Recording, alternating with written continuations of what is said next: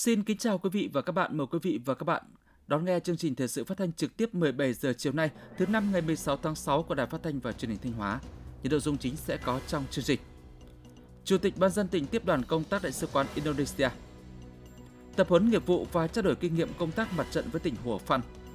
Kỷ niệm 15 năm ngày thành lập Công đoàn Khu kinh tế Nghi Sơn và các khu nghiệp tỉnh Thanh Hóa. Trong phần tin thời sự quốc tế, Ngân hàng Dự trữ Liên bang Mỹ tăng lãi suất thêm 0,75%, mức cao nhất kể từ năm 1994. Liên Hợp Quốc cảnh báo nạn đói làm trầm trọng thêm tình trạng di cư toàn cầu. Sau đây là nội dung chi tiết.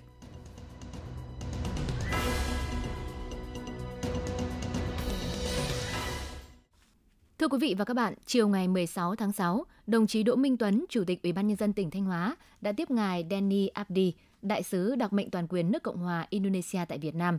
Cùng dự buổi tiếp có các đồng chí trong Ban Thường vụ tỉnh ủy, Nguyễn Văn Thi, Phó Chủ tịch Thường trực Ủy ban nhân dân tỉnh, Nguyễn Tiến Hiệu, trưởng Ban Quản lý khu kinh tế Nghi Sơn và các khu công nghiệp tỉnh, đại diện lãnh đạo các sở ban ngành cấp tỉnh. Thay mặt lãnh đạo tỉnh Thanh Hóa, đồng chí Chủ tịch Ủy ban dân tỉnh Đỗ Minh Tuấn bày tỏ vui mừng được đón ngài đại sứ Danny Abdi và đoàn công tác đại sứ quán Indonesia tại Việt Nam đến thăm làm việc tại Thanh Hóa. Thông tin nhanh tới ngài đại sứ những nét nổi bật về tình hình phát triển kinh tế xã hội của tỉnh Thanh Hóa, đồng chí Chủ tịch Ban dân tỉnh nhấn mạnh với tiềm năng lợi thế cùng những kết quả đạt được, Thanh Hóa đang là